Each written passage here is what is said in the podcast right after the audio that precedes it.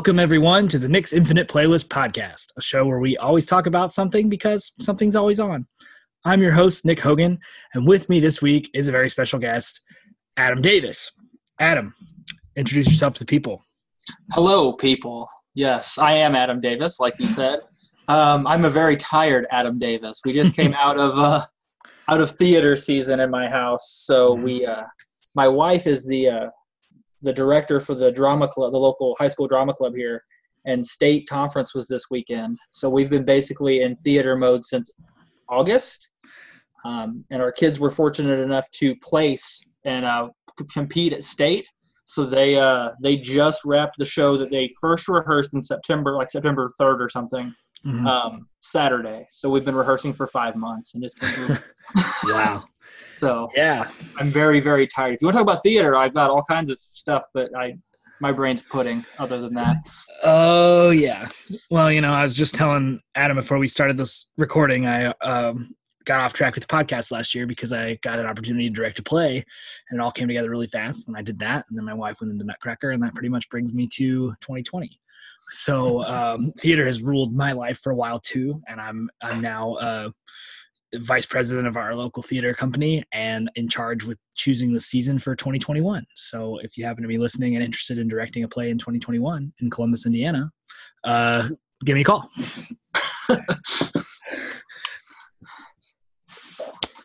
so what's been going on? um, nothing, everything, all the things.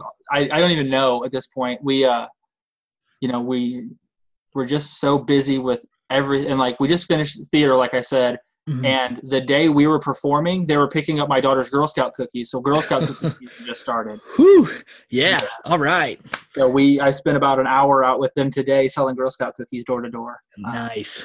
Uh, So well, know you and I had a little bit of a, uh, a back and forth on uh, Twitter regarding Girl Scout cookies. So yeah. Yeah. Well, I, I, was, I mean, about that the better, I guess. But yeah that's uh, we can agree to disagree uh, but it, it's I, there's no there's only one girl scout cookie that i can eat an entire sleeve of in a sitting without even thinking and it's thin mints so Yeah, see, for me, it's got to be the tray full. It's got to be frozen. Uh, all I'm saying is Jason Momoa eats his Girl Scout cookies the same way. He's a big fan of the tray full, and Jason Momoa can't be wrong. yeah yeah that's i mean you wouldn't want to disagree with him that's for sure. Uh, he might pound you into the ground.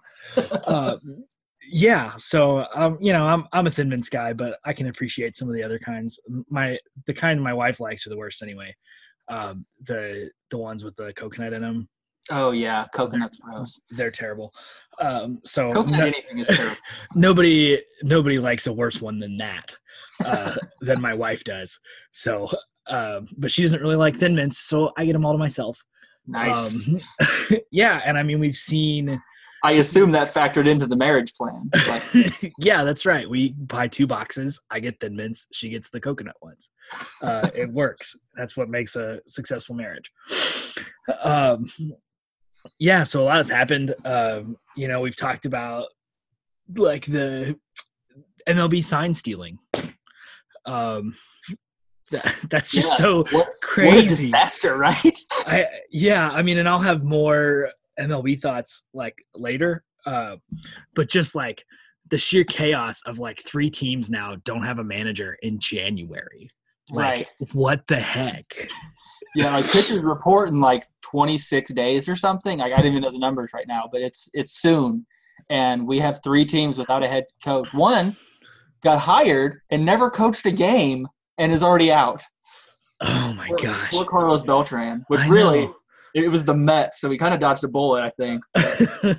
yeah, I mean, it's I mean, it, this way, you know, it's not like he did a year and was terrible and his head is on a pike because the Mets fans called for it. It's Right. just like, well, it's going to be a distraction, so uh, you know, I'm out early. But it, it, Carlos Beltran may be the biggest beneficiary of that. Right. Uh, but like you know, the Alex Cora and AJ Hinch had mostly winning teams, and then they're both out on their butts. Right. Um, And it's it's so sad to see, especially like for Houston itself, because there's so much talent on that team. mhm. why? Like, why go through the headache of stealing signs? And I don't know. I don't get it. Yeah, I don't either. And and like, I mean, they had Gerrit Cole, and he he's not the kind of guy that would benefit from having the other team sign. So like, um, you know, he dominates, and then it's just like they don't have enough faith in their offense to. It's it's sad, right? To me, um, and I, you've got a player like Jose Altuve who is the most fun. Like, I'm not a Astros fan; I'm a Royals fan. So like direct competition, but Altuve is so much fun to watch because he's just he's so dynamic. Mm-hmm. And now he's wrapped up in this, and at this point, I mean, it's like Barry Bonds and the steroids thing. He'll never be able to separate himself from it. Right. I don't think, and it, you know, what's that going to do to a, what would be a Hall of Fame career? Yeah, and I, I mean everybody's going to be tainted, and they're also, um, you know, they're not going to have any trade value in the short term. You know that if if uh, the Astros had tried to tear things down before um, this all happened, then they might have gotten some return and been able to turn it around in two or three years. But instead, you're approaching the end of control of like George Springer and right. um, Correa and some of these guys that are becoming big names. And it's just like you won't be able to trade them for any. You'll be get you'll get a uh, what the Reds got for Aroldis Chapman kind of return, which is not good. Right. Um, and, yeah. And those guys would be lucky to sign anywhere. Yeah. Yeah. It's it's really going to be. Houston's gonna Houston's not gonna be able to keep them. Right. Because they're going to be looking. They're going for a contract. They're going to have to cut them loose. Like they're not going to be able to afford right. it. So mm-hmm. then these guys are going to be free agents, not playing ball anywhere because mm-hmm. nobody wants to go near that. Yeah, and it's it's um I think so the word on the street is now, and this just broke today, or it's it's not really news news yet, but it's uh, heavily hinted at rumor that Dusty Baker is going to take over the Astros, and like as a Reds fan, I'm like, huh, good luck. Um, but let me know how that turns out. Yeah, in in uh, but I also think that on the Astros part, it's a little bit brilliant because the guy is just like could not be more like vanilla rule following old school. Right. And so like if there's one chance that all of these players and the Astros have in the longer term, it's to fall in line behind Dusty Baker. Right. Um, Hitch your so, cart to the Dusty Baker wagon or horse and Right. Yeah. And if they play well under Dusty Baker and they have a good year and there's no funny business, they might have a chance at continuing their careers. Right. But Spe- speaking of continued careers, can can we talk for just a minute about uh, David Benioff and DB Weiss? so uh, yeah, we, we, we were pretty uh, vocal, I think, about how we felt about the end of Game of Thrones. Mm-hmm. Uh, apparently, Lucasfilm also very vocal. They're out. They're like, "Yep, Benioff, Weiss, see ya." we uh we, we already made three bad Star Wars movies. We don't need you helping out, all right? Yeah. So so the thing about Benioff and Weiss that I didn't realize is that I guess they just like they just kind of like flew blind into Game of Thrones. Like they're not really experienced creators. They right. they're they they done almost nothing before Game of Thrones. Um, Which works and, out sometimes. You, I mean, sometimes that's what you need is a fresh set of, you know, creators making something. But oh yeah, for sure. But and it's also like I've also noticed this trend with Lucasfilm where, you know, like if there's something that goes in the public eye that goes poorly, you're not going to get to direct a Star Wars movie. Right. like like Colin Trevorrow is is the one that comes to mind before um before Benioff and Weiss is that you know the second Jurassic World movie tanked, and then Trevorrow's out as director of the third Star Wars, and and I don't think Trevorrow's a bad director, but uh, it was just like they're they're just like heavily trying to control the outcomes related to Star Wars. Right. They don't want to make it any easier for Star Wars fans to be disappointed, because as Star Wars fans, like they're just going to be disappointed no matter what you put in front of them. Right. Uh, with maybe one exception that we'll get to later. Uh, yeah. But no matter what you do, you're not going to. There's a it's a no-win situation directing a Star Wars movie, mm. uh, and I think they're trying to trying to take people out of the equation that are going to be playing from behind anyway. I guess is a way to put that. Yeah. Uh, so that way, there's at least some chance. hmm Yeah, and that's it's. Um, I've noticed that trend, and it's it's happened in some of the other Disney properties. I feel like, but maybe not as uh, publicly as with Star Wars. Right. So, um, you know, I'm not. I can't say that I'm sad about it, but uh, I'm still hopeful that Rian Johnson will get to do his. Right. Uh, And that's the thing is, I think there's still a lot of good things on the horizon for Star Wars. mhm, Um, and again, we'll we'll touch on that later. Right. Uh, but I, I I think as far as you know Benioff and Weiss specifically, um, I think it's I think it's good for both parties to just not to distance each themselves from each other and just not be not be involved for right now.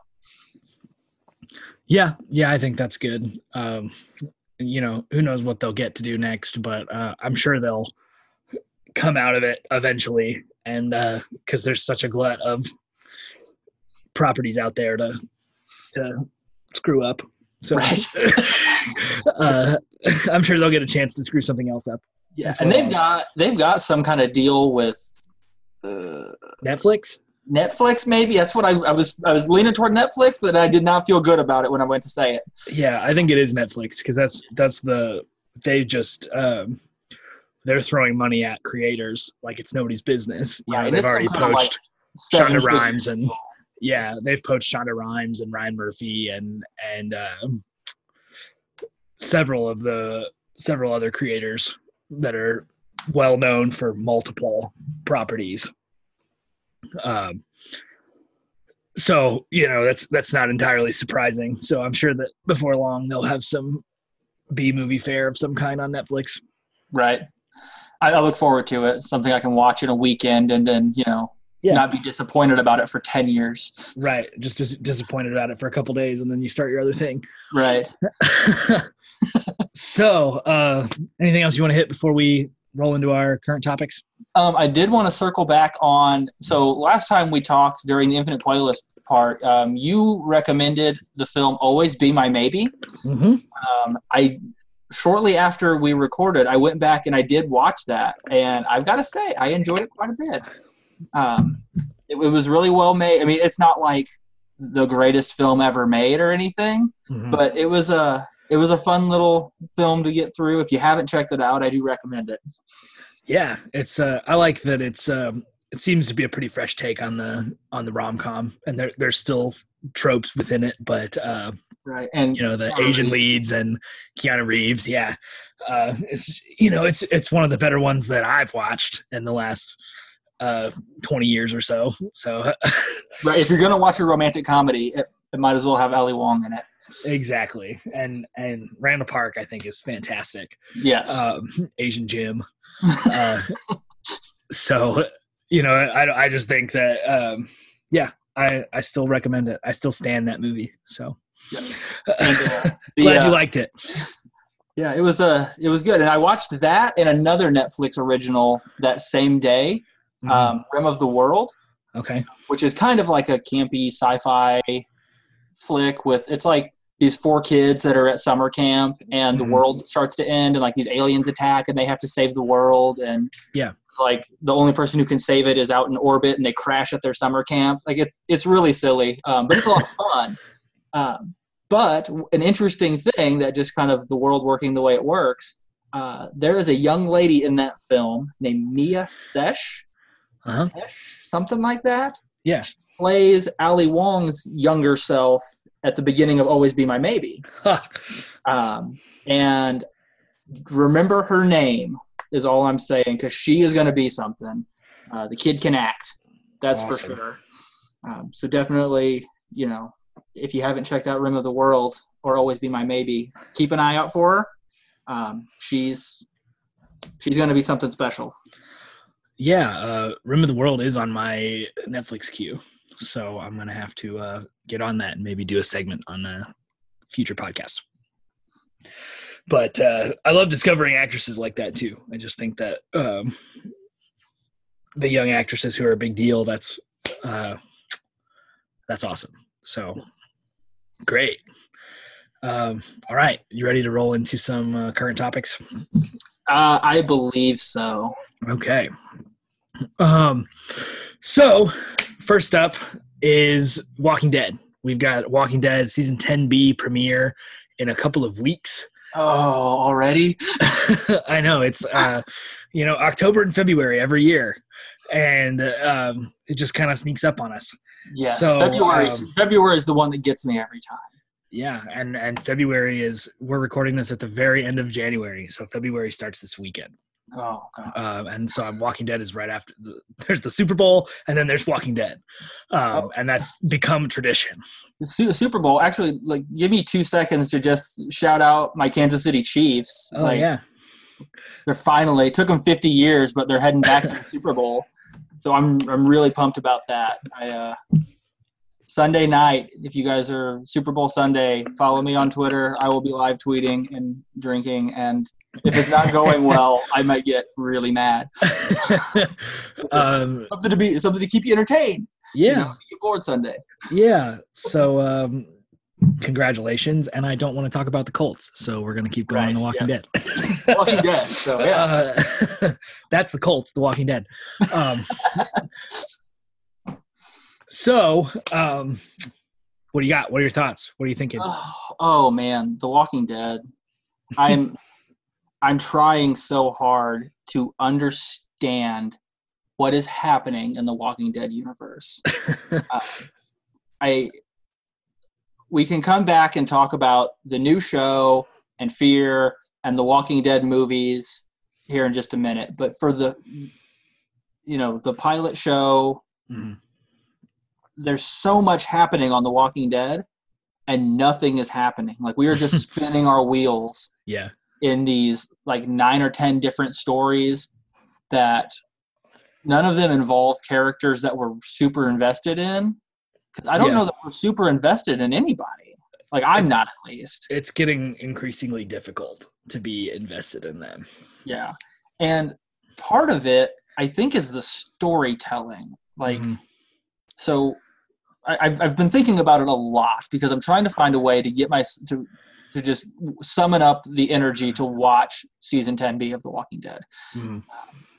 And part of it is I wonder the storytelling. I think they're trying to tell more like human stories, which is fine. We want the stories to be believable, but we've kind of gotten away from what what I've called like the gotcha storytelling, where they're doing things that I'm not expecting, or they're there's kind of a hook or whatever that doesn't play out the way we think it's going to Mhm. we're not getting any of that anymore. Like with like with Siddiq and Dante from the last two episodes. Yeah, Like when Dante shows up at the beginning of season ten, it's really clear to everybody that he is a whisperer. yeah, And and maybe that was just like I, I just pegged it really early, but I felt like they did a really good job of letting us know this guy is not on the up and up. right. So the whole time we're just waiting for him to turn, and we know, like two episodes in, that Siddiq's going to be the one that has to take that bullet. hmm And I already know it. Then we're going to wait, and in episode eight, pay it off and be like, "Oh, see, see what we did with the story." Like, yeah, we we knew that already. Like, we're not interested anymore. We, Yeah. If you'd have done it in episode three, it might have still gotten us. But now, like, we, we, we've been watching it for five weeks. Right. So I don't, and that's just my take on the way they're telling these stories and the way they're doing it. I just don't know that. I don't know that they're invested in tricking the audience or captivating the audience. I think they want to tell a really human story about how Siddiq is traumatized by, you know, what happened and all of that. Right. But we, we've already seen that, and it it didn't pay off. I guess is what I'm what I'm getting at with that particular storyline. Yeah, yeah, you're absolutely right. Um, for one, I think that um, that they're trying to do that human story across the the Walking Dead universe, just in general, because I felt like that was a focus of Fear's most recent season, and so like, and actually, for the most part, I really enjoyed Fear's most recent season, and that that is not a common viewpoint. um, but I think that their their character work over the last year has been really strong, and so but part of it is that they're the characters that are there are compelling characters, and so like that's part of the issue for me with The Walking Dead is that like we know Michonne's leaving, and I was like, and I've always loved Daryl, but he doesn't strike me as a complex character. Um, and then, sorry, go ahead. I was gonna say, and with like Daryl, like he's not a complex character. He's never been a complex character, and he's got so much going on Mm-hmm. between the trying to help raise Lydia and fighting with Carol and this platonic relationship, weird brother sister thing they have going on. And then he's got the Connie story where he's got a love interest after 10 seasons and people like banging down the doors at the Walking Dead offices, like, get Daryl someone to love. Uh, and it's all this is happening, but none of it's happening consistently. yeah. And it's, it's just all muddled up for me. Yeah, and I- I think so. You know, Michonne's leaving, Maggie's gone, Rick's gone. Um, you know, Daryl's not. You know, I'm interested in Daryl, but not. He's not the most compelling character by any stretch of the imagination. And they've they've sprinkled in some characters that I still care about, like um, Eugene.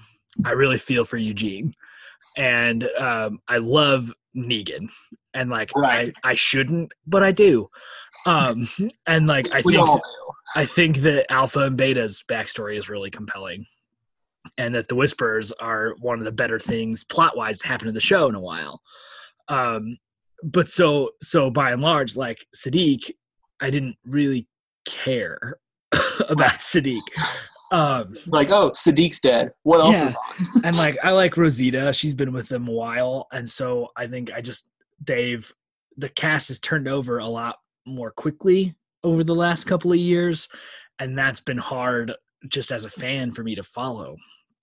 Um, That's fair. and there there have been moments in season 10 that I've I've really enjoyed. Um, you know, because I feel like the what I enjoyed about The Walking Dead early on was that just like genuine hour long dread that any of your fa- favorite characters could be killed at any second. Right. And so like it, when I care about the characters, that's back. So like with the whispers around and me caring about caring about Negan uh, and some of the characters that I do care about, like I really do feel that again. But the issue is there's I don't care about Siddiq or Dante in the slightest. And and so like and and and you know like I didn't immediately think that Dante was a traitor and um and so there and there's really flashes of greatness in that story too because when he said like um people somebody said maybe it was the actor after the fact he said i really think that dante was open to a better way of life and Yeah. i i got that like that i com- that was communicated to me through the portrayal and and that's fair. And I think the actor who played Dante was fantastic. oh yeah absolutely Um, I just from from a storytelling perspective, like I knew Dante was going to have to be a bad guy because because there was no other there was no other conflict. hmm Like there was a bunch of different stuff going on, but as far as an external threat to to our group, like there were the the threats that they made themselves, where they're sneaking across the line or they're doing whatever else. But as far as you know, the whisperers are on the attack, and they have been from day one. So that there has to be something there, and just the timing of when Dante shows up, like I just, I don't know. I had it figured out by episode one. First time he shows up, I turned to my wife and said, "He's a bad guy. We know that, right?"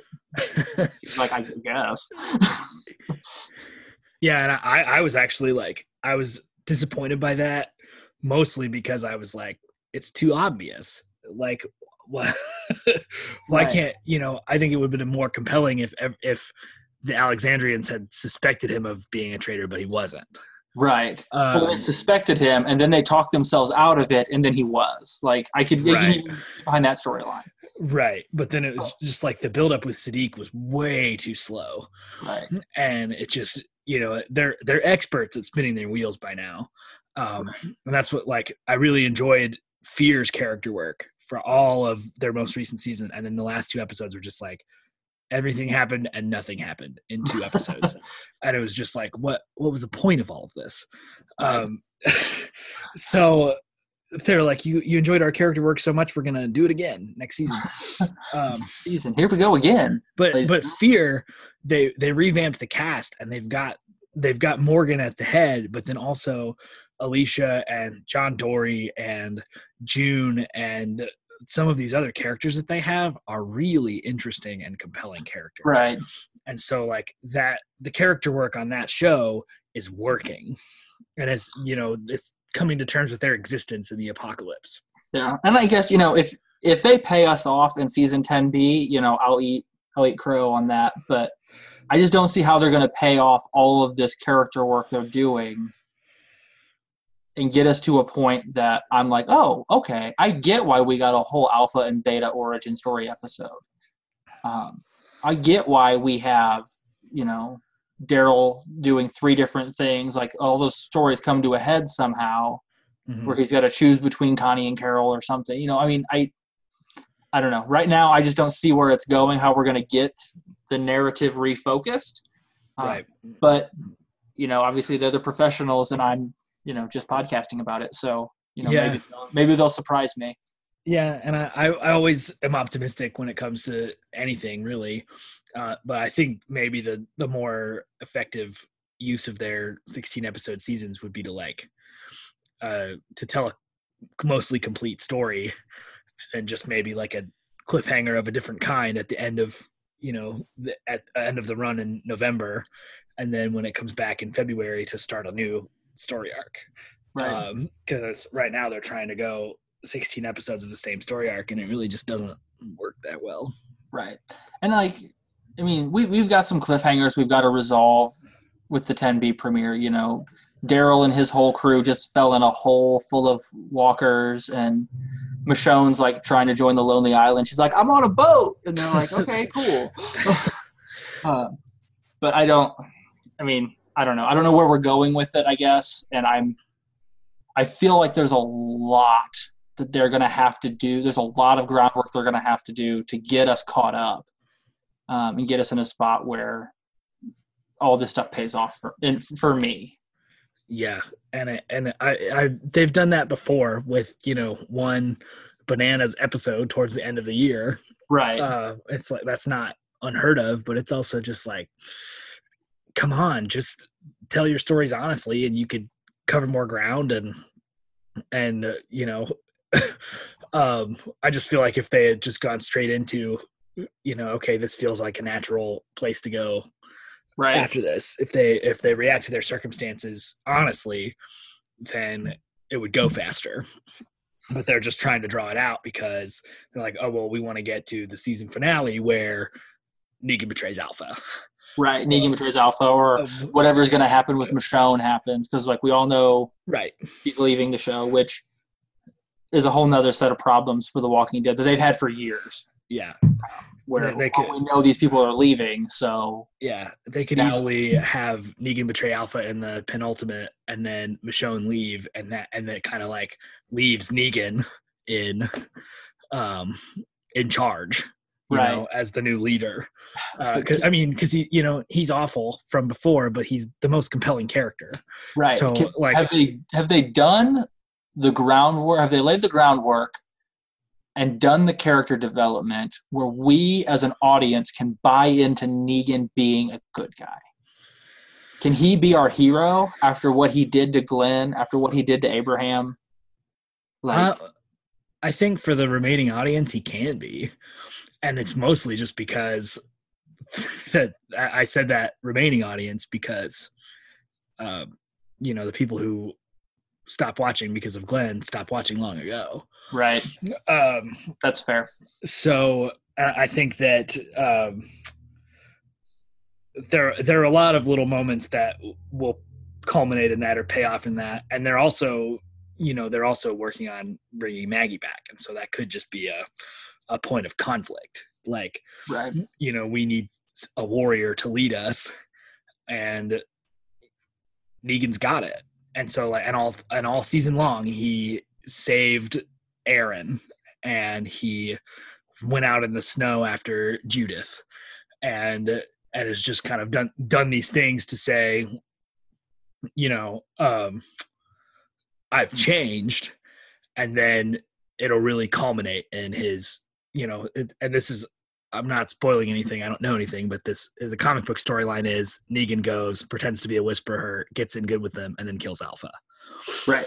Um, so, And and I, they've I deviated quite a bit from some of the other, um, the other Whisperer storylines. So I don't, we don't, I don't know that that's necessarily what we're going to see, um, but I could definitely see it going that direction. yeah, I think in this case, I just have a feeling it's gonna be ripped straight from the comics.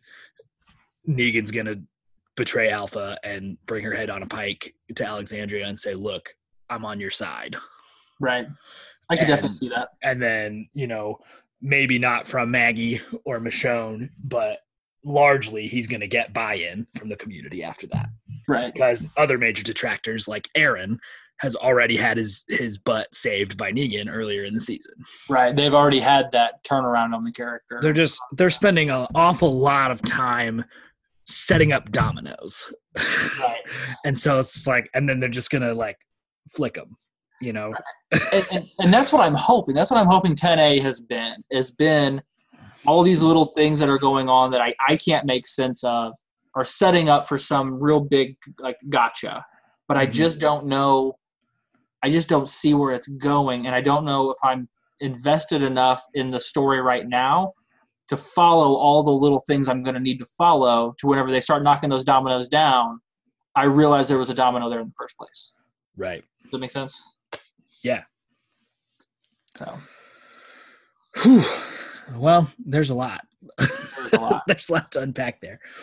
Um, So, uh, one more thing on Michonne. So, like we were talking earlier about, you know, how, like, I, we kind of knew Dante was a bad guy. We kind of saw that coming. mhm. We know Danai Gurira is leaving the show. Right.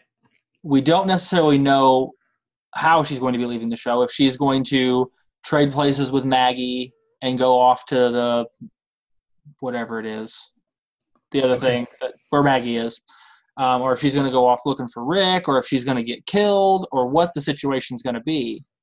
But we know she's leaving the show. Do we have to immediately suspect this guy that she just got on the boat with is a bad guy, or is going to somehow tie into that? Like, do we do we have to assume that, or where are you with this guy? Because I, I don't Um, know how to feel about it. Uh, I don't know that we have to assume that. I think that there's just as much reason that she'll. I mean, just as much to bel reason to believe that she'll come back and you know have a goodbye with her friends. Um, so I, I don't know that for sure, and I think that that's you know, um, it's actually kind of emboldening them to be more bold in Michonne's storytelling specifically, um, just because they feel like, well, she's got to go, so we got to do all these other things in the interim. right. So it almost seems like, yeah, we're gonna pull them in this direction and that direction, and and the fans aren't gonna know what's gonna happen to her until it happens, and you know, um, because who really knows? I mean, she could hop a helicopter and go be with Rick and be in the movies. Right. Uh, like, if, if that's the case, do we lose Judith and RJ too? Or does she I- leave them behind? I don't think that we do. Um, but maybe even just because Judith is like, no, I'm needed here, or um, some, and maybe maybe she hops the helicopter from the island, so she doesn't see her friends again. Like I don't know, you know, Rick, the bridge blew up, he woke up, he gets, he's in a helicopter, nobody knows he's alive, even Right. and so, right. And, and I get why why they're you know they don't know that he's out there, so they've kind of stopped looking or whatever. Mhm. But he knows they're still out there. I just Yeah. can't see how Rick doesn't go running back to them or trying to get back to them. Like they have to have a really compelling reason to keep him there wherever he is. Right. Um, I guess we'll find out if we ever get the movies. Yeah. Which yeah. I, I did you see the interview with Scott Gimple between. Scott Gimple and Dalton Ross? No. Okay, um, it's a disaster. so I, I will I'll tweet it out here in a couple of days, or I'll tweet it out today, maybe even, and uh, it'll be in my timeline. But Dalton Ross interviewed Scott Gimple about the movies, and it almost read like Scott Gimple was trying to do like a, a Donald Trump impression, where he was like, "Oh yeah, we've got we've got a really great team on it, and it's going to be great, and we we've got a lot of really good things that are happening." And like so, so you got a script and you got like a director and stuff. And Scott Gimple's like, "Uh, no, but we we got really good ideas for a script, but we just don't have a script yet." But or, or so like they're they're like so far in pre-production on these movies that they don't even know what they're doing. oh And my gosh. As a Walking Dead fan, it's really disconcerting um, to read that it like I and that may be why I'm so so jaded on the whole thing. Mhm. Not, not to be confused with being jadist on the whole thing. that's a But whole other set of problems. um, but it's I I'll tweet it out, but it's it's really depressing seeing how far how far I assumed they were on the films and the production and all of that, and seeing where they're at as of like two weeks ago, um, we we may not see the Rick Grimes movies ever. Is- Yeah. is my my genuine concern. I wouldn't be shocked by that. Right. Um, but you know, whatever. Uh, that's fine. Um, That's fine. That's just that's just one more thing, right? does the world really need more Walking Dead? Um, Well, we already got this new show coming, and I'm I don't know. We'll see. I have high Yeah. hopes for it because I think I think what they're trying to do with it is an interesting way to approach an apocalypse show by setting it after the apocalypse, mhm, uh, when things have kind of gotten themselves cleaned up. mhm. but um, execution has not been a strength of The Walking Dead. So we'll see. Yeah, well, I I mean, it's it's kind of it'll be interesting to have their before, during, and after um, shows going all at the same time too. Or you know, Fear started before, and then Walking Dead started during, and then this new show is going to be after. Um, but it, it's um, it remains to be seen because I see flashes of greatness in their storytelling ability, and then it's just like, oh come on, what are you doing? The rest of the time. Right. So I don't know. We'll see. Um, but anything else on Walking Dead? Um. No, I think we've. Uh, Yeah. no, I do have. I do have one more real quick thing on The Walking Dead. So Okay. we talked about the comics and separating from the Whisper story and all that. So in the comic books, um, the Whisperers, when they are putting heads on spikes, they're doing the heads on spikes thing. They uh, one of the people that gets their head put on a spike is Ezekiel in the Yeah. comic. Mhm. We we didn't get that here, uh, which is probably a good thing. You know, Ezekiel's a, a character that people really like, and you don't necessarily want to see him go out that way. It'd be really hard to write that in. Like, how do you take a strong guy like that and get his head off? Right. Um, but now, like we've seen Ezekiel like three times in this whole half of the season, and the whole story has been Ezekiel has thyroid cancer and is going to die that way. Mhm. Like, why didn't we just put his head on a spike and get the impact of that moment where it pans to his head on a spike instead of having to go through this, what I assume is going to take the whole season of like five minutes at a time, killing him off that way. I Uh, just don't. I don't know. It's Yeah. little- I yeah. feel like they they missed the boat, and then they're like, "Oh, well, we really do need to kill him though. So let's do this." Yeah, um, I, you're right. It doesn't make any sense. Um, so, yeah, I don't claim to know what they were thinking. I I was gonna say that the heads on spikes moment was one of those like, oh my gosh, this show might be good again moments for me. Right. I felt Um, really good coming out of season nine. Yeah. Um, and that's I was like part of why I watched season 10 so religiously was because I was like, oh, that was awesome. Uh that was very like Sophia out of the barn kind of of shocking, you know? Right. Um and so I was really pumped about that, even though, and I was like, I just assumed that Ezekiel was gonna be one of their more central characters going forward without Rick. And that's why they didn't kill him in that situation. But like to just there's got to be more to it than that, right? Like there's got to be some kind of arc before he actually kicks it. Right. Otherwise, it's just like, what was the point? And that, Right. so I, unless unless like they're looking for a doctor now because Siddiq's gone and they're gonna run into like some surgical oncologist or something. right, I, I don't I don't know. Yeah, and I, and I mean maybe, and it's it could be that it's not what he thinks it is. Um, Right. He just assumes it's thyroid cancer, but he doesn't know for sure, and there's no doctor to confirm it. Um, but so there- there's got to be something that adds meat to that, adds weight to it, or it's just like, what was the point? Like, why not put his head on the spike instead of, you know, somebody Put his head on a spike. about? Oh my god, dreadlocks on a spike, and then you know we're done. But I don't know. I just thought it was interesting that we we didn't get that moment, and then we've gotten nothing else since then. Yeah. Yeah, I'm I uh I'm assuming that there's gonna be a payoff, but it's just like with The Walking Dead, it's like it either happens right away or it doesn't happen for like two years. Um you know, like it'll be like Merle, where it just he just resurfaces after a whole two years gone and and uh is on the show.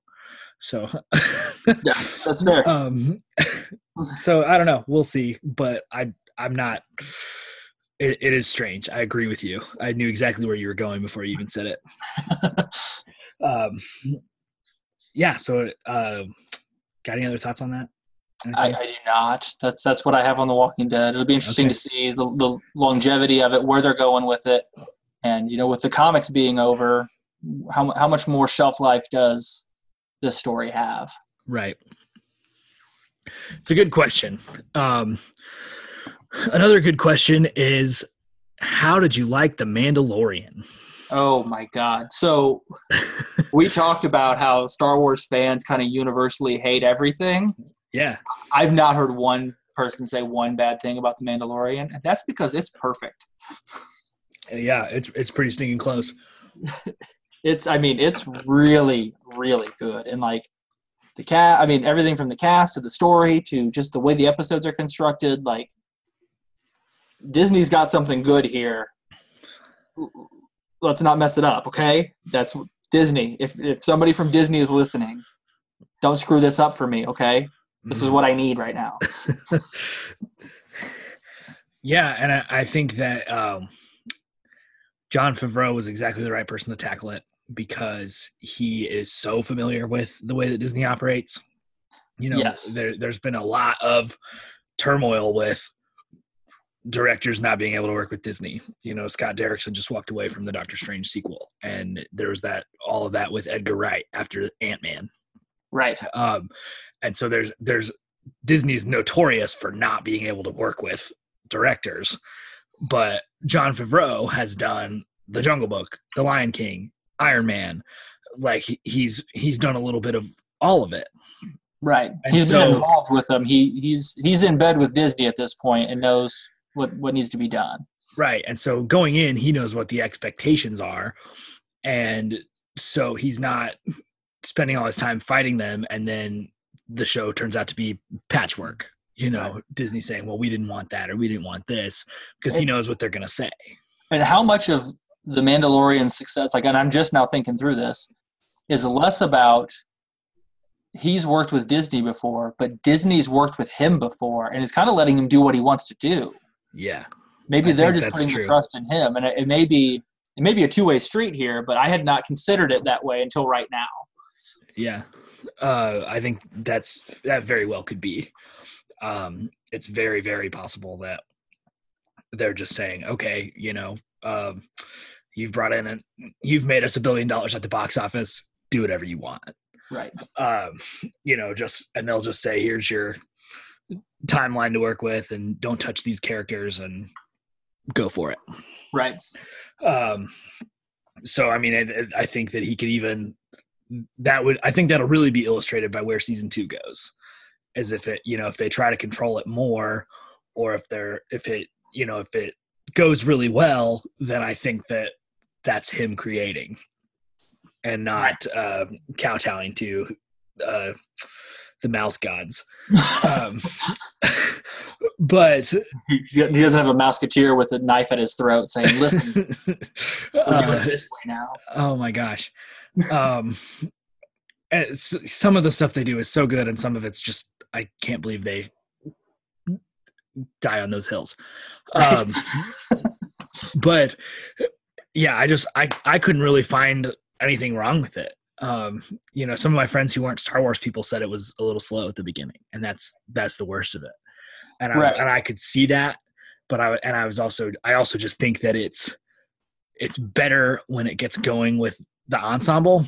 And so like at the beginning, it's just about Mando. Um, and which I think we need. I think we need to find out where we are in the Star Wars universe. absolutely um but then like as it goes along you know you introduce characters and and mando has relationships that are built and um it becomes a much more compelling product as a whole and so like i i watched it week to week because i couldn't contain myself. Um but my wife waited until they all came out and then binge watched the whole thing. And i and i i think there's something to be said for how it reads that way. Because Yeah, it just really it really cooks when you watch it that way. Uh, and you can finish it in an afternoon because the episodes aren't horrendously long. Right. Um, you got a couple of those episodes are 35 minutes, 36 minutes, something like that. yeah and i i noticed that you know i said that the the beginning feels a little bit you know i can see the people's complaints that it's slow at the beginning um but also those episodes are a lot shorter Right. And I Uh, think, but I think all that stuff you get at the beginning, they pay it off really well. oh absolutely Uh, yeah and i'm i'm not complaining about the beginning at all the only complaint i've heard about the whole show from anyone and that's it's mostly not star wars people who got bored in the first couple episodes Right. and i like i don't agree but i could see it Right. Um, you know, I, I definitely see where they're coming from on that, um, especially the introduction of some of these characters, like um, Nick Nolte's character. That whole episode, mhm. there's some stuff in it that if you're not a Star Wars person, you're like, okay, I do not care about what's happening here. Um, but as a Star Wars fan, I'm looking at like, you know, the Mudhorn that he fights. Okay, we've seen this this before. Like we've seen one of those before. Um, in Attack of the Clones, and we've seen, you know, Jawas obviously in a dozen different places, and Ugnaughts in Empire. So like, there's all this stuff that's coming in from the Star Wars universe. It's kind of giving us a better picture of where we are and how this is all going to start piecing together. yeah So as a as a non Star Wars person, I could see, I could see how a non Star Wars person would be bored getting there. uh yeah Knocked over my beer. you're okay happens Yes. We're back on track. We're good here. cool so um how does it fit into this larger star wars narrative So, oh man, there's so many different things. Like you get little throwbacks to like different things that you've seen before. You see like Cara Dune's character is a rebel shock trooper who's probably got some connections to some characters that we know, but we don't we don't know what those are yet. right Um, so it'll be interesting to see how that develops over the next um, the next few seasons or whatever, and what Mhm. more we could get out of that. Um, and you know, I've not read a lot of the Disney Star Wars books, so I don't know if there's she's already present in that at all. Mhm. Uh, but I think if she's not, she will be soon. Um, that character specifically, but even a lot of the other like guest star characters, I think we're going to start seeing them tie into different pieces of um, the narrative, the overall Star Wars narrative, Mhm. uh, which would be interesting to see. Yeah, yeah, for sure. Um, one of the things I thought was interesting is that I've read the first two um, aftermath novels, which is which is intent. The intent of those is to bridge the gap between the Return of the Jedi and the Force Awakens, and so and it's about just like it's kind of off in its corner of the Star Wars universe, and it kind of sort of occasionally interacts with the Star Wars characters that we know.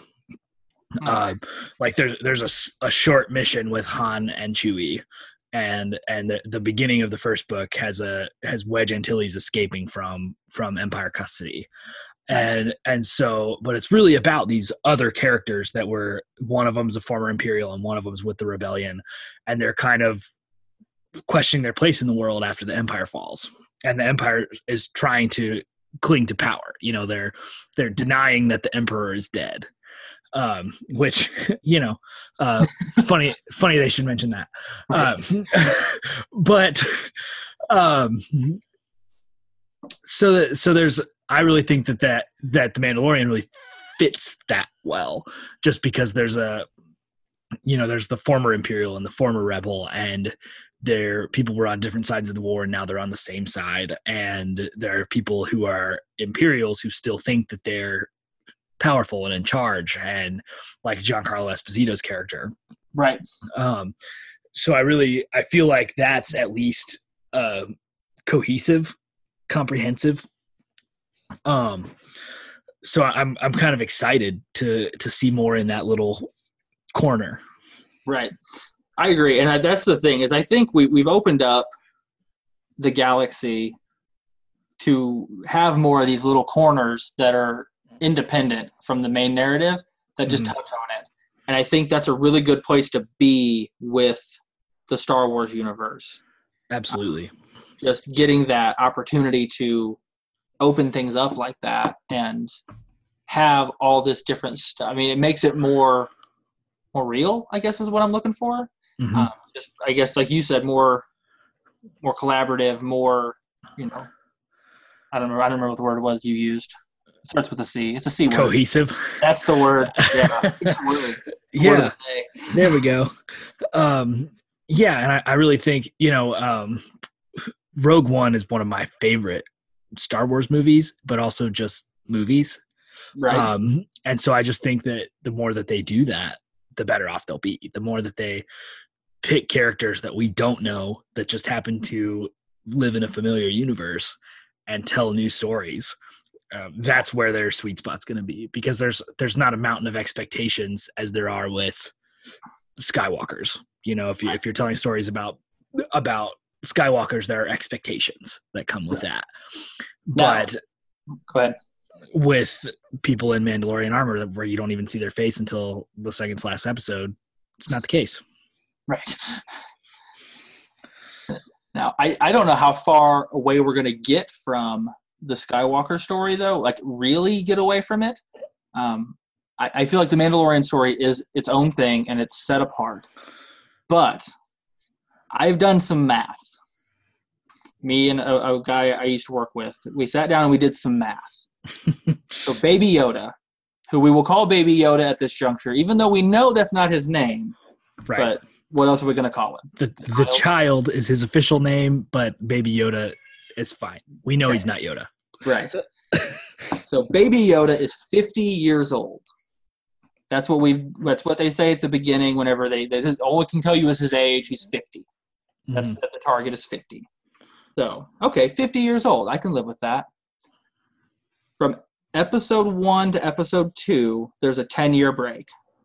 Mhm. From episode two to episode three, there's another three years, which brings us to 13 years total. And I'm not going to go through all of it, but between episodes one and episode six, we end up at 36 years.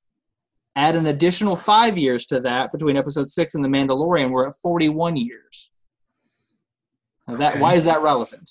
What you're asking right now, because math is fun.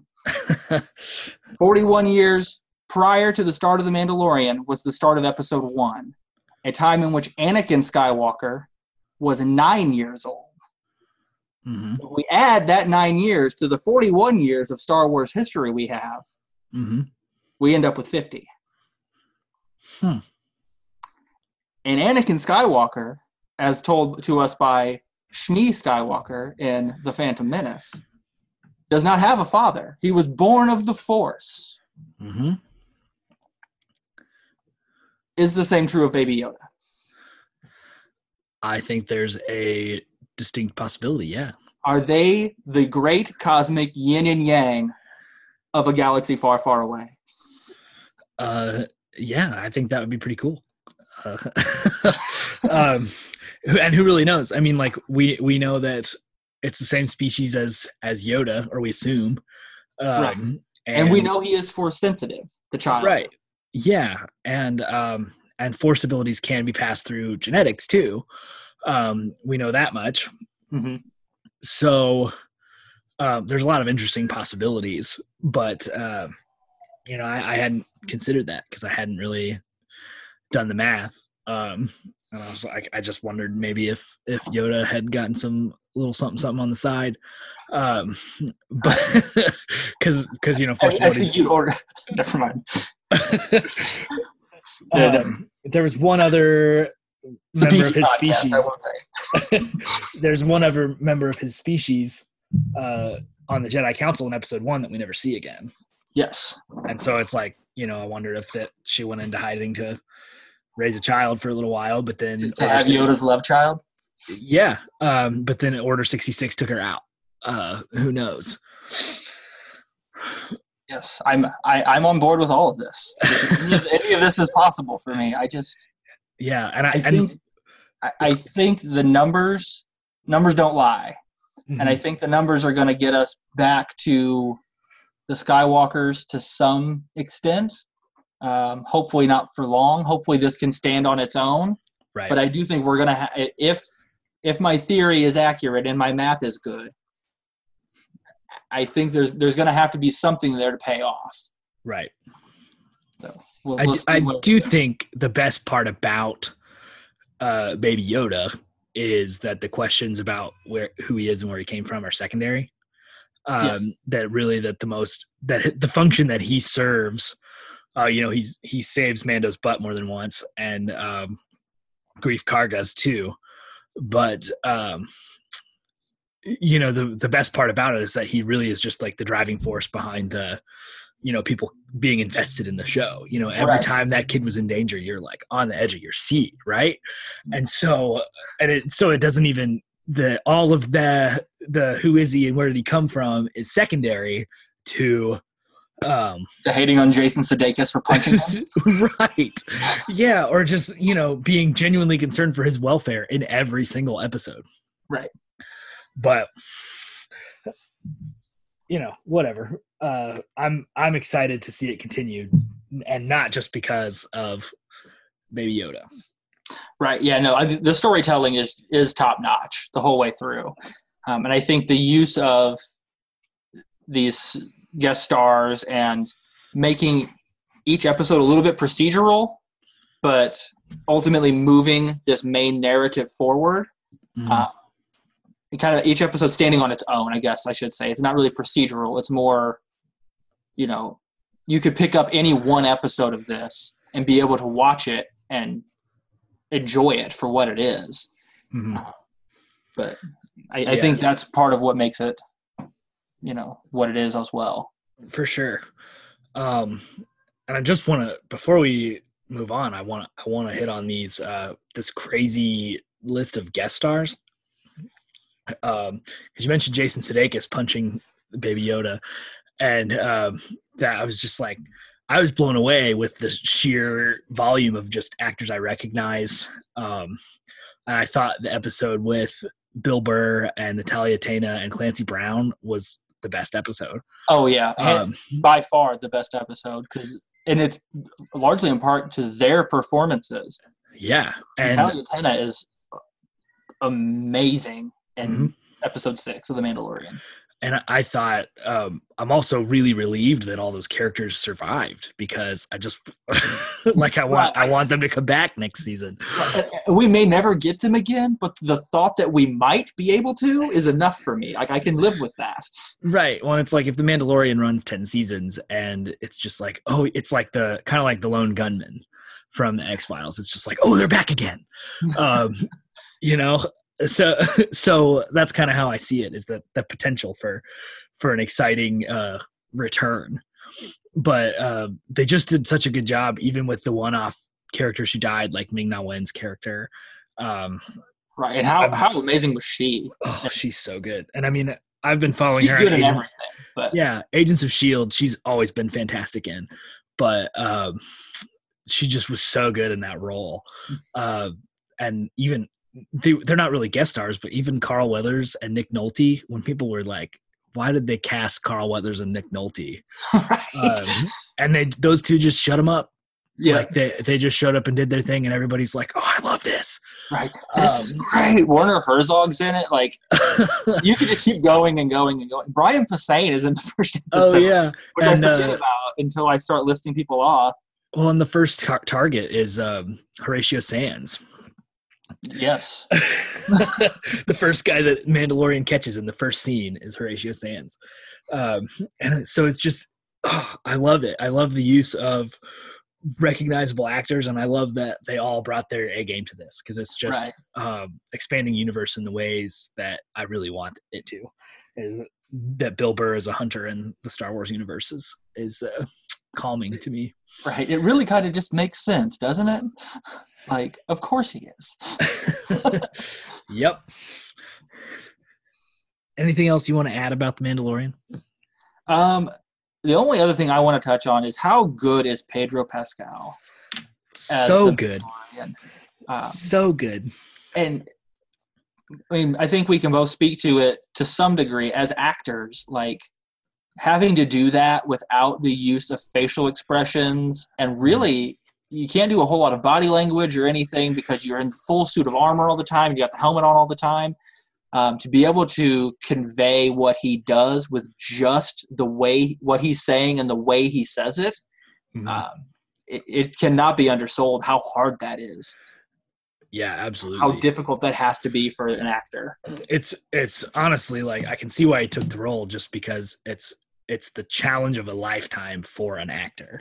Yeah um, you you couldn't possibly have more of a challenge as an actor uh, because any in any other role you get facial expressions you get uh, more pronounced movement um, you get you get even just the subtle little reactions um, and pedro had to essentially had to do that all with moving his head and his voice.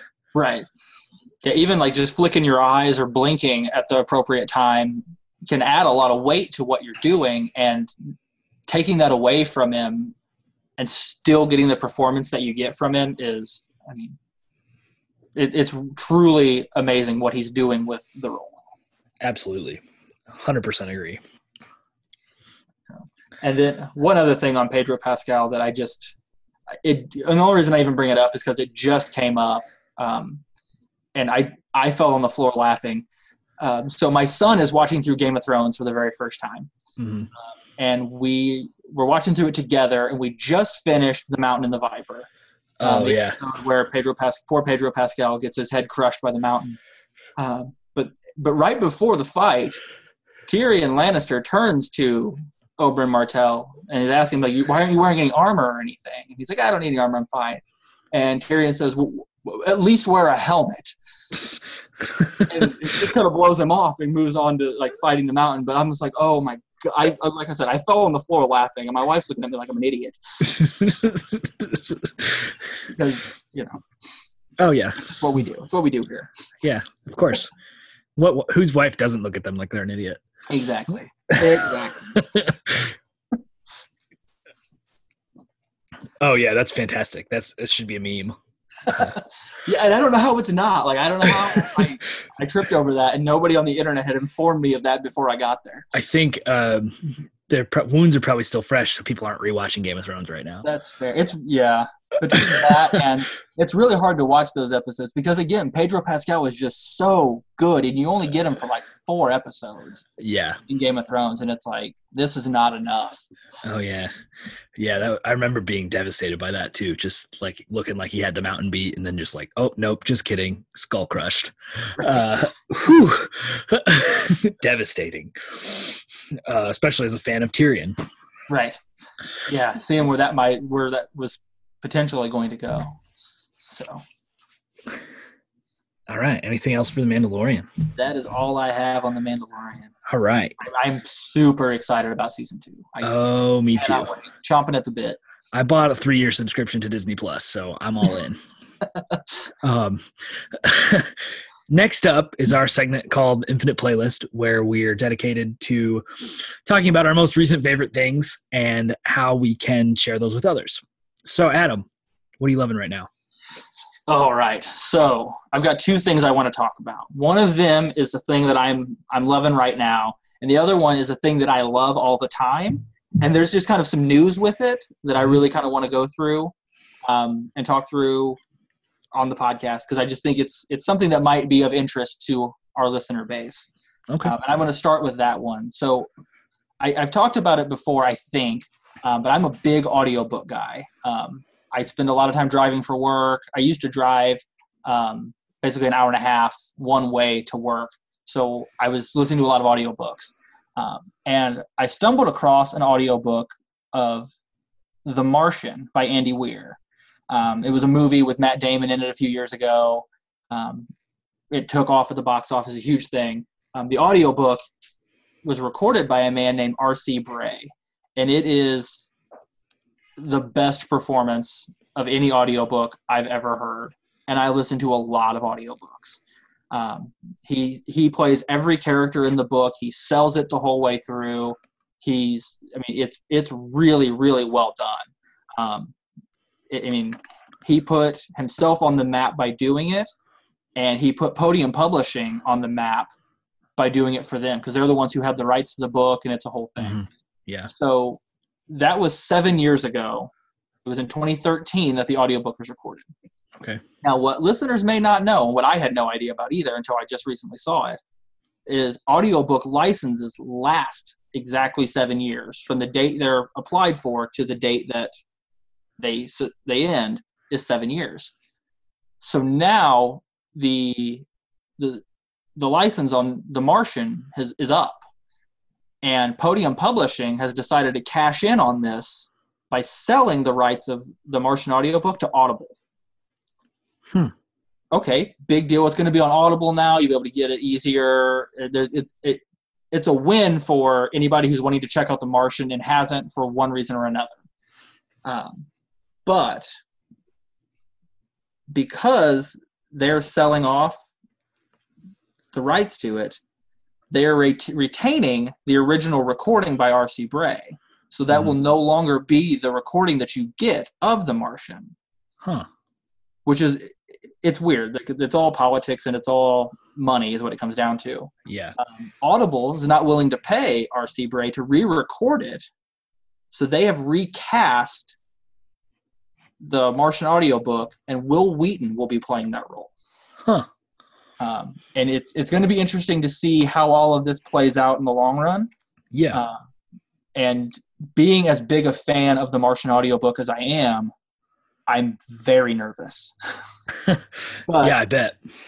I've, I've heard Wil Wheaton do audiobooks before. Um, he did the audiobook for uh, Ready Player One, Mhm. Uh, and he does a fine job. So it'd be interesting to see. I just thought the whole the legality of it all and how all that works was uh was interesting. It was something that I didn't know. Um, and being as big an audiobook fan and podcast fan as I am, it's interesting to see that that's how that's how something like that can play out with really no involvement from anybody other than the publishing house. Yeah, yeah, that's crazy. Um, I didn't know any of that stuff either. So um, I'm I'm not. I don't have a ton of time to listen to audiobooks. I mostly do podcasts on my long drives. But uh, yeah, that's the sometimes those licensing things are crazy. Yeah. So I just, yeah, like I said, I just thought it was interesting. I thought it was a Oh uh, yeah, for you know, sure. something something unusual. Um, but for for what I'm living right now, for what I'm I'm fully vested in right now. Mhm. Sorry, I keep kicking things, and I thought I broke something. Um, so what I'm fully vested in right now is I have gone back and I'm rewatching for like the fourth time, um, Cowboy Bebop, uh, the anime. Yeah. Originally released in 1998. Mhm. Uh, here we are 22 years later, and it's still just as good as it was back in 1998. Um, if you're not familiar with it, let me familiarize you. Um, it's 26 episodes, they're half hour episodes. Um, it's a pretty standard anime. I mean, you've got all the anime stuff that goes into it. Um, Mhm. it's about bounty hunters in space. Uh, I'd have to check for sure. I want to say it takes place in like the year 2071 or something. Earth's uninhabitable, yada, yada, yada. Um, what really makes it so great, though, is the characters are really good and the soundtrack and the sound editing and all of that is really what ties all this together. Mhm. Uh, the the audio is done by a man named Yoko Kanno Mhm. uh, who I mean, obviously, with uh, Sunrise Films and all that over in Japan, but they, uh, it's really every episode has its own theme, has its own kind of agenda. It's it's pretty procedural for an anime, um, but the music in every episode is what it's different in every episode. They go through and they meticulously pick out tracks and all that for every single scene and every single episode to make it an experience that I've, I've never gotten from an anime. I've never gotten from another TV show. Mhm. Um, it really is something that I can't oversell. Is the music for it is just stellar. Um, and like I said, it's only 26 episodes, um, and it, you can watch it watch through the whole thing in you know a day and a half, two days, um, and you'll get. I mean, it's a really good. There's a really good overlying story for the whole thing because you get some episodes that tie into what's what's Spike's deal or why is Faye the way she is or why is Jet Black, you know, so grumpy all the time. You Mhm. get some of that stuff and you get these character building things, but there's also some episodes that are just fun for the sake of being fun. Mhm. Uh, and it's it's really I really can't recommend it enough. Yeah, so funny story. Um, I'm not much of an anime person and I've never seen it, but it's funny that you mentioned the music because um, when I was in high school, our pet band adapted the theme song from Cowboy Bebop. Oh, nice. And so I'm I'm very familiar with that song in particular, uh, and the composer. And it's just we uh, got really into it. You know, we it was playing all the time in high school, and we played it with our pet band, and it was fun. It was a fun song to play. yeah, it's a um, really catchy like jazz swing. Yeah. It yeah. I could And- see a pet band really getting into that. Oh yeah, and it's I, as far as I know, we're probably the only pet band in a large area that's ever thought to do that because it was I think it was our director that arranged it. So they we played it for him one day and he was like, "Oh, this is cool. This would be fun." So um, you know, growing up as a sax player, I played the theme song to Cowboy Bebop many times. nice. It's my fun little tangent for the day. but uh, yeah, thanks for sharing that. Um, so I have I'm uh, trying to shake mine up a little bit. I've I've been doing a little binge watching and trying to clean house and stuff like that. But um, probably the most exciting thing for me, like as of right now, has been the MLB hot stove. Like the off season last year. So if you the um, the off season last year, almost all of the major free agents were still free agents at this time last year. So like Bryce Harper was still unsigned, Dallas Keuchel, Craig Kimbrel, all of these big baseball names that were free agents were still free agents in on January 28th, 2019. And that, that's we're recording this on 20, January 28th, by the way. Um, so, but now almost all of them are off the board. It's been crazy. And it's so good for baseball to see that. But mostly, I'm excited because the Cincinnati Reds have spent more on free agents this offseason than they have in the entire previous decade. And I am pumped for 2020 because they've got a really good rotation. They've got a bunch of hitters in their lineup and they're ready to do some damage.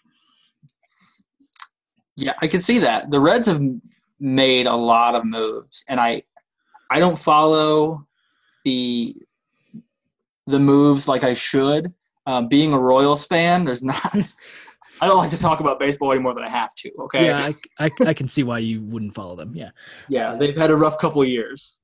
I don't know, thirty-five of them. yeah, they won. They won in 2015, didn't they? They did win. They won a World Series in 2015. They lost a World Series in 2014. Um, that's been about it, though. Then they they won a World Series in 1985.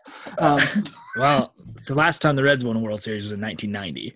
So um, I was one, and um, I'm ready for some exciting. They haven't been in the playoffs since 2013, um, and I, am excited for some uh, for some winning to come to Cincinnati. They've got a stacked lineup and stacked pitching rotation, and I'm I'm uh, they got a stacked uh, stadium giveaway lineup for bobble, bobbleheads and Funko Pops, and I'm I'm marking them all on my calendar. Uh, get to as many of those as you can. That makes exactly. Sense. Um, so I'm just, you know, I've I've been excited before. Like last year, they made a couple trades that I was excited about, but I don't know that I've been this excited for baseball season to get started in a long time. So yeah, I could uh, yeah, I could see as a Reds fan being pumped about that. Yeah, and the the other teams in my division, our division, have done very little uh, to improve their teams, and so the Reds, could, there's really some um, some higher places ripe for the taking for the Reds, yeah. and I'm excited about the possibilities. Um, and it's uh it's interesting to see the, the the central division the nl central is going to be tough. It always is. Yeah. Uh, but with the reds making the moves that they're making and you know the other teams being stacked though I mean, unless you're a Pittsburgh fan, mm. everybody's yeah. competing this year. For sure. I really think, and it, I think it's gonna there's gonna be some chaos in in the NL Central. Yeah, uh, my conservative bold prediction is that the Reds overtake the Cubs. Um, and you know, like last year, the Cubs were in third place, the Reds were in fourth place. So like big whoop. Right. Um, but the Cubs, you know, they let Joe Maddon walk away. They let Nicholas Castellanos walk away to the Reds. The Reds have poached two big bats from division rivals. And, you know, and they lost less than 10 games less than the they lost there was a less than 10 game difference in the Reds and Cubs records last year. So I'm at the very least the Reds are going to overtake the Cubs in this NL Central. But I have designs on uh, bigger things. Yeah, I uh, St. Louis, man, that's what you got to worry about, right? Oh yeah, for sure. Uh, if, St. Louis shows up all season, I mean, yeah. they win 120 games a year. I mean, if they wanted to. Yeah, well, I would. When there was rumors about Nolan Arenado getting traded to St. Louis, and that made me sweat for sure. Right. But there's that. That's still the Cardinals have done nothing to improve their team this offseason.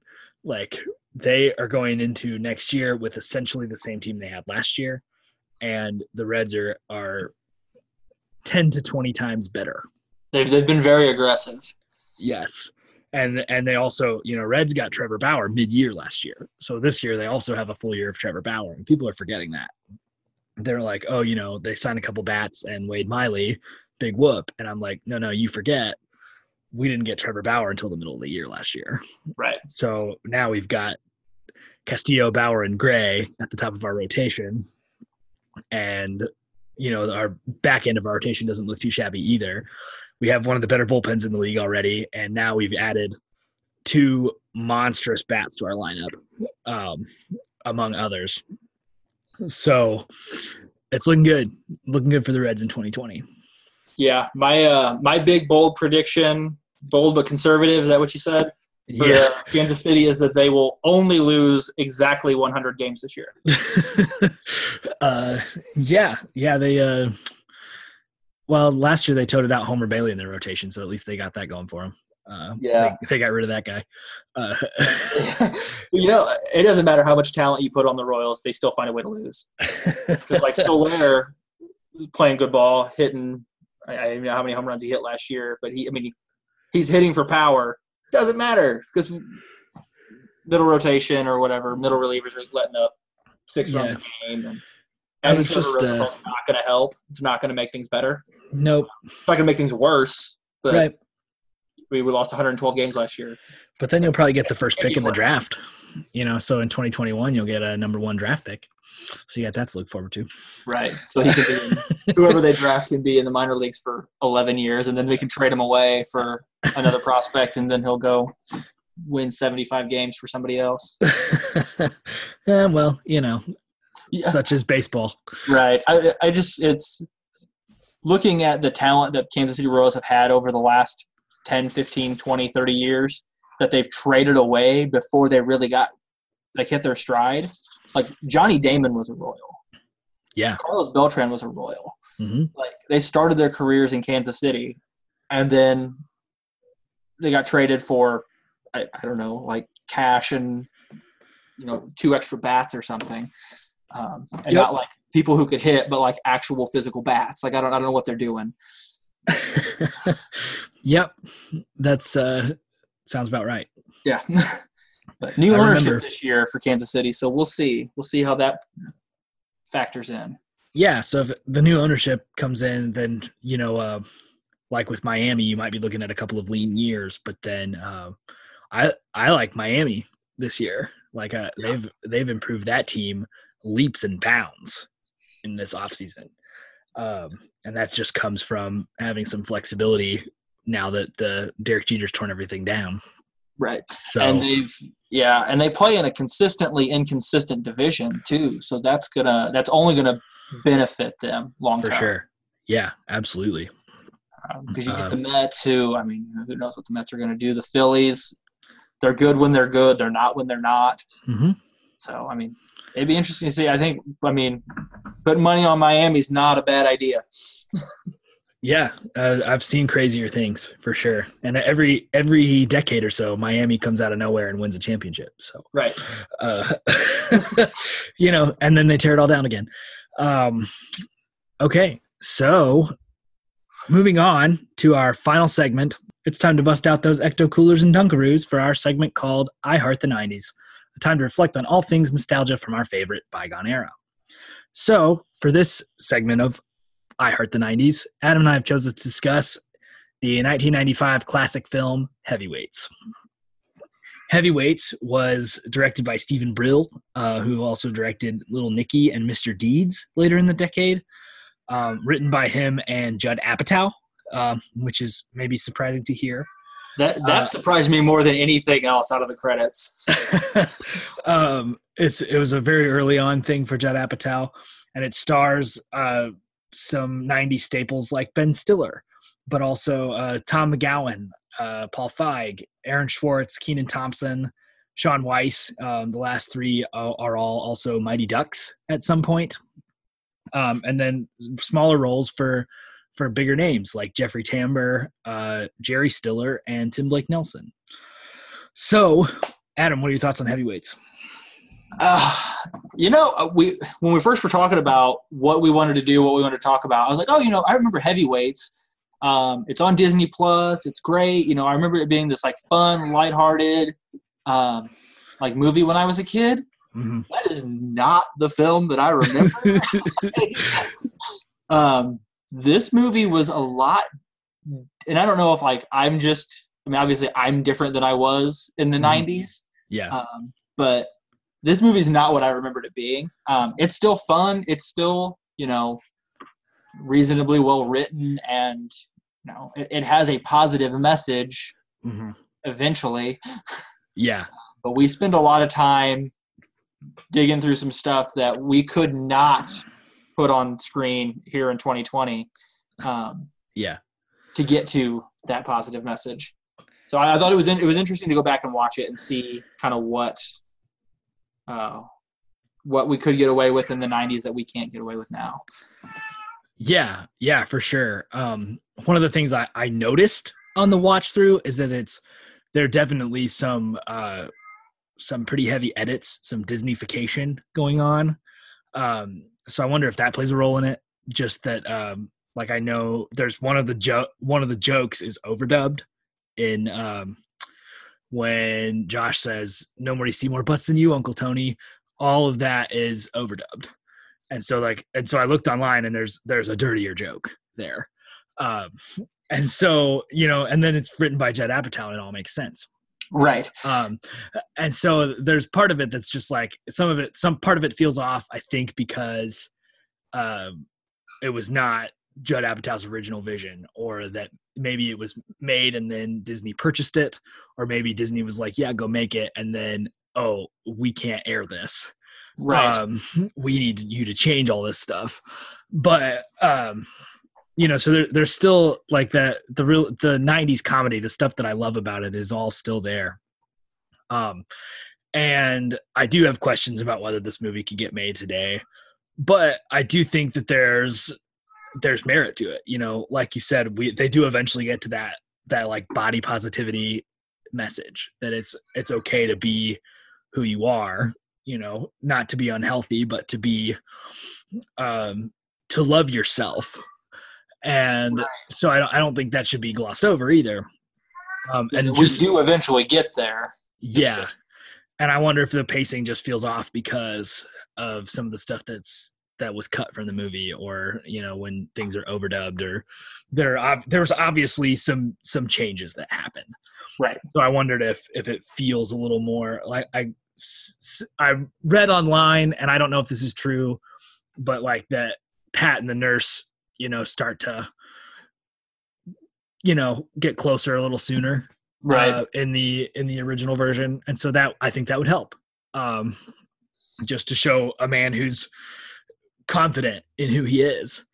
Um, so and I could see some of those change. Like, then that may be the issue. It may be we may be talking Game of Thrones season eight all over again. It's just pacing.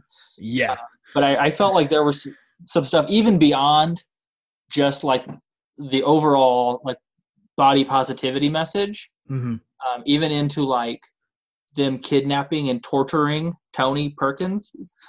Like, yeah, yeah, like, that's we, we, we can do that. Like, um, And, Yeah. and I know it's done in a lighthearted way, and I know like I'm probably being overly sensitive about it.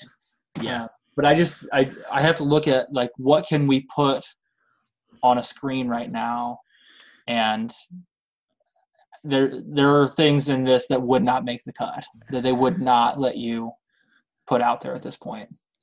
yeah, yeah, for sure. It's it's definitely a product of its time. Um, and before you know, Disney was paying so close attention to everything, every little detail, like they are with Star Wars now. Right. um but and you know it's it was never like a you know crush it in the box office kind of thing anyway no, this is one like you're not you're not going to the theater to see this. You're picking it up from Blockbuster every other Friday. right and it was airing on the disney channel and and upn and and Right. um, like the first time i saw it was on tv when i was homesick yeah. uh so i didn't go to the theater to see this but i wouldn't have been allowed to in 1995 um because i was six Right. uh, but you know so but uh, one of the things i love about 90s movies just in general is just their their sense of humor and their um for lack of a better term their their gumption their ballsiness um Right. To do there. I mean, yeah. To do the things that you could only get away with in the '90s. Right. Well, and it's like we talk about this the body positive message at the end, but and you know when Gerald's flying to fat camp, he meets Kenan Thompson, and he goes, he goes, "You going to fat camp? No. Why? Because you're fat. Is that your dad? No. Why? Because he's fat too. like, and it, it's it's funny, but it's also like, oh man, I don't know if he could say that today. Uh, Right. And, and I don't know if that says more about films in the '90s or more about political correctness in the, the yeah new decade.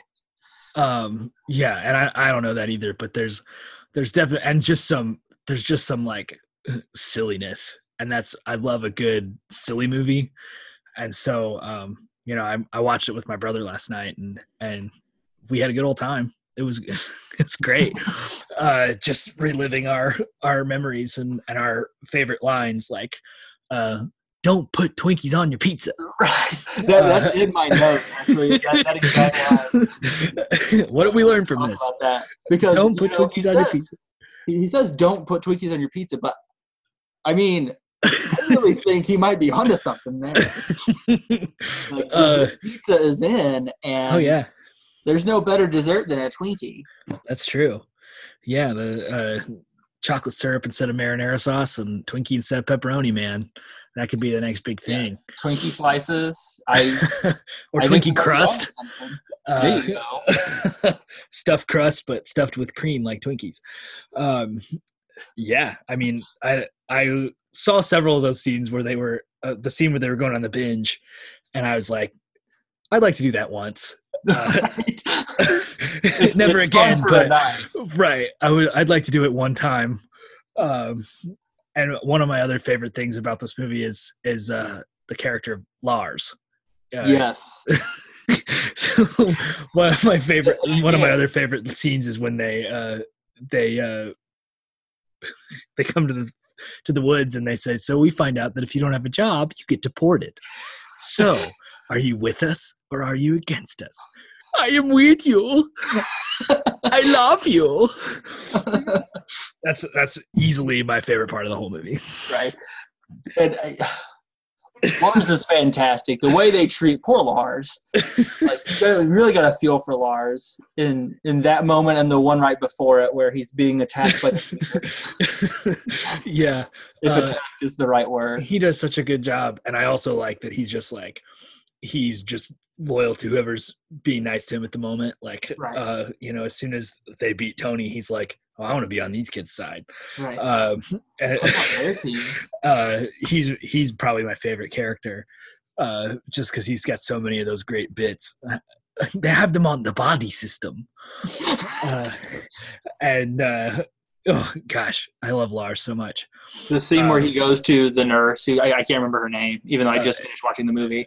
Um, but julie yeah, Yeah. he, uh, when he's like sta- talking to her on the dock and he's like stretching the whole time, and she's like, "Yeah, okay, cool, Lars."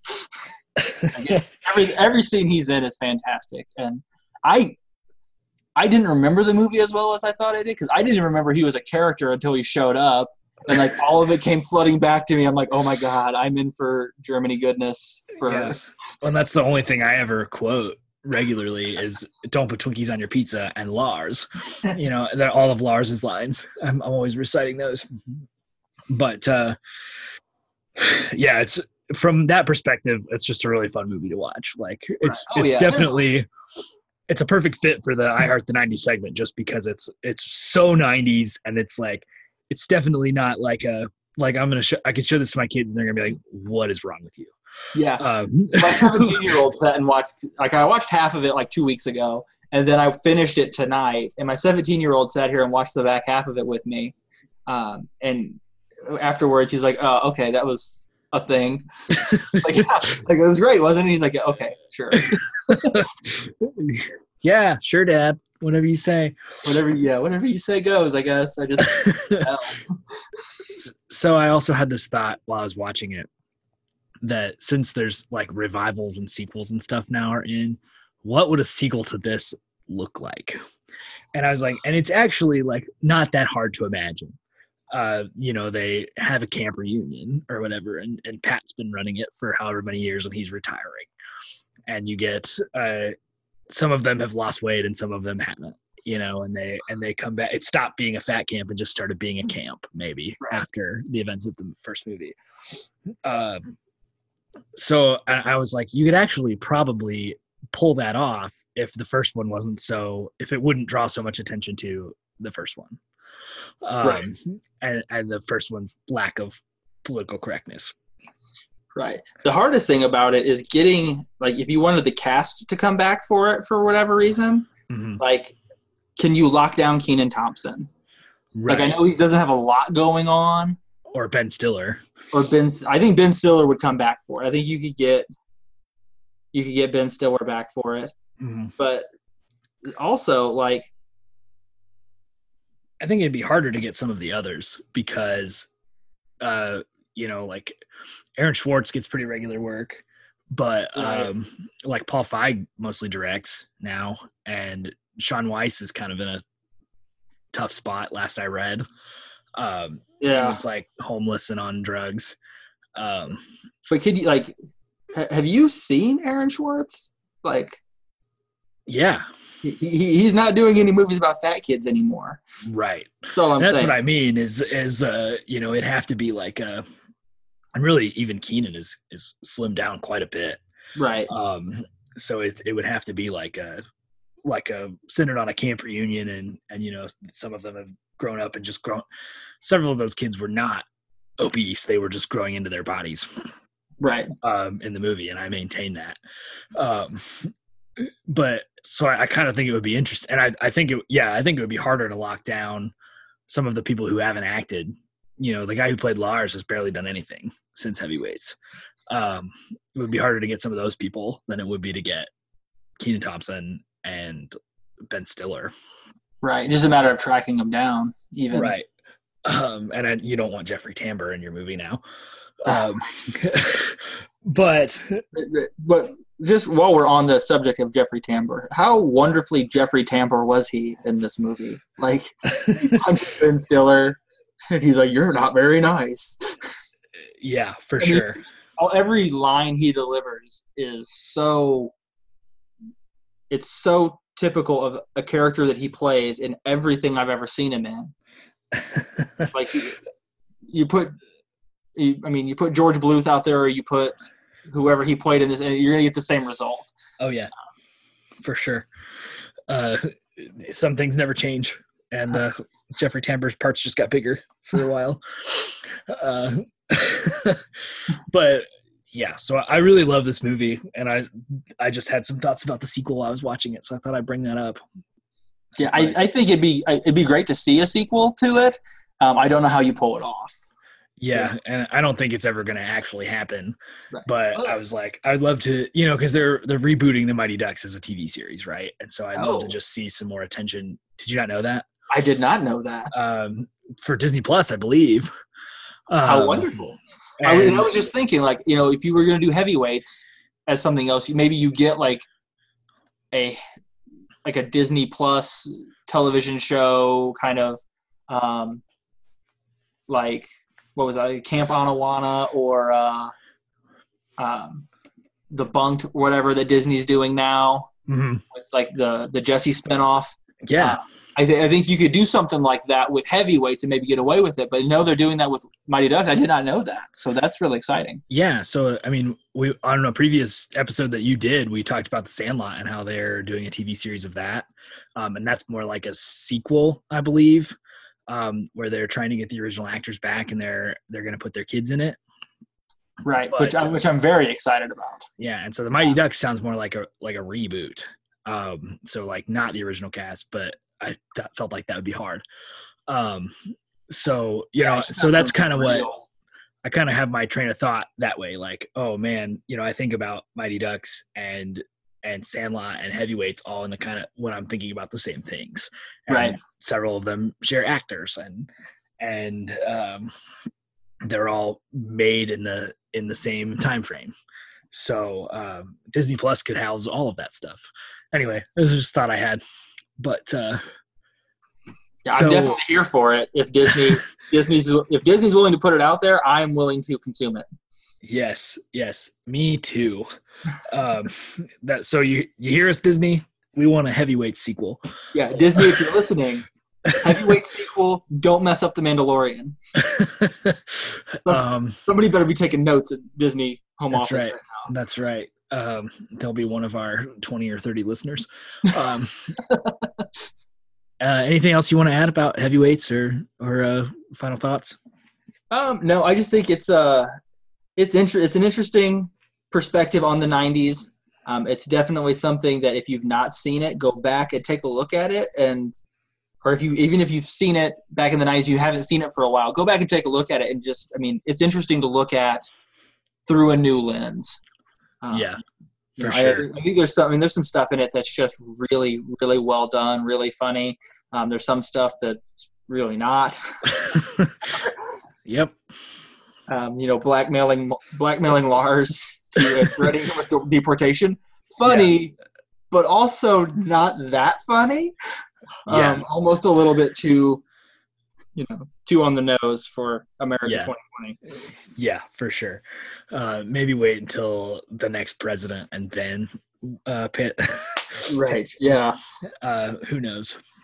But yeah, all, all, the Ben Stiller stuff in this is, I mean, just outstanding. He's typical Ben Stiller. Um, you know, I, I, think they really missed the boat not making Dodgeball a sequel to this. um, you know, where yeah he goes off and starts Globo Gym, and you know, for sure. I, I think I think there's some potential there. Yeah, well, maybe he just changed his name. Maybe it is. That's what it was. He was so. Yeah.